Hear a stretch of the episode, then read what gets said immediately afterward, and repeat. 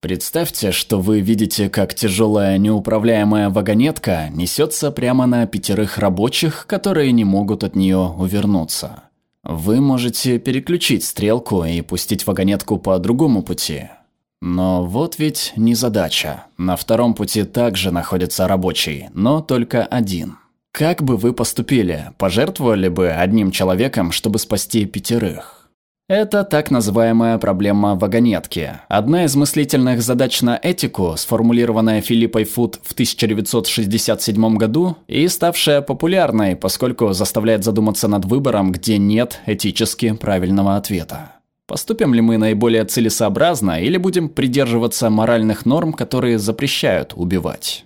Согласно одному исследованию, около 90% респондентов посчитали возможным переключить стрелку, чтобы погиб один человек, а не пятеро. Все последующие исследования данной дилеммы, включая моделирование виртуальной реальности, пришли к аналогичным выводам. Данные суждения полностью укладываются в философскую логику утилитаризма, согласно которому более верным решением с точки зрения морали признается то, что принесет пользу большему числу людей. Пять жизней важнее, чем одна, даже если ради них кто-то неминуемо погибнет. Однако люди не всегда придерживаются утилитаризма, в этом можно убедиться, если слегка изменить нашу задачу. Теперь представьте, вы стоите на мосту над железнодорожными путями, по которым несется отцепившаяся вагонетка. Ее нельзя повернуть на другой путь, но рядом на мосту стоит очень толстый человек. Если столкнуть его с моста, то своим телом он остановит вагонетку, жизни пятерых рабочих будут спасены, но он погибнет. Для утилитаристов ответ прежний – пожертвовать одной жизнью, но спасти пять. Однако в данном случае только 10% опрошенных посчитали приемлемым бросить человека под колеса поезда. Инстинктивно мы понимаем, что намеренное лишение кого-то жизни неравнозначно смерти в результате побочного эффекта. Этот поступок кажется аморальным, но трудно объяснить почему.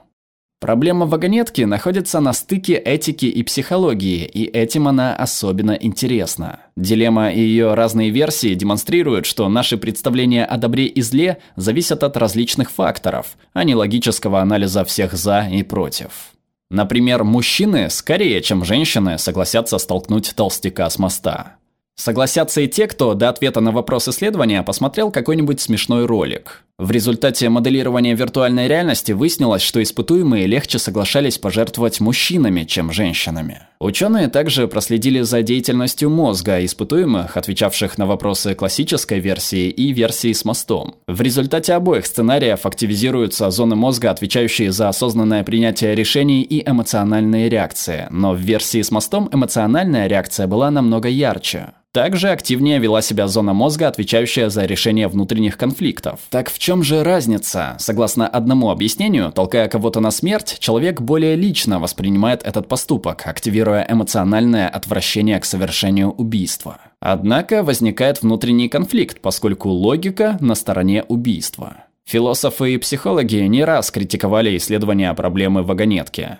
Они утверждают, что эксперимент ничего не доказывает, поскольку он далек от реальности, и испытуемые не воспринимают его всерьез.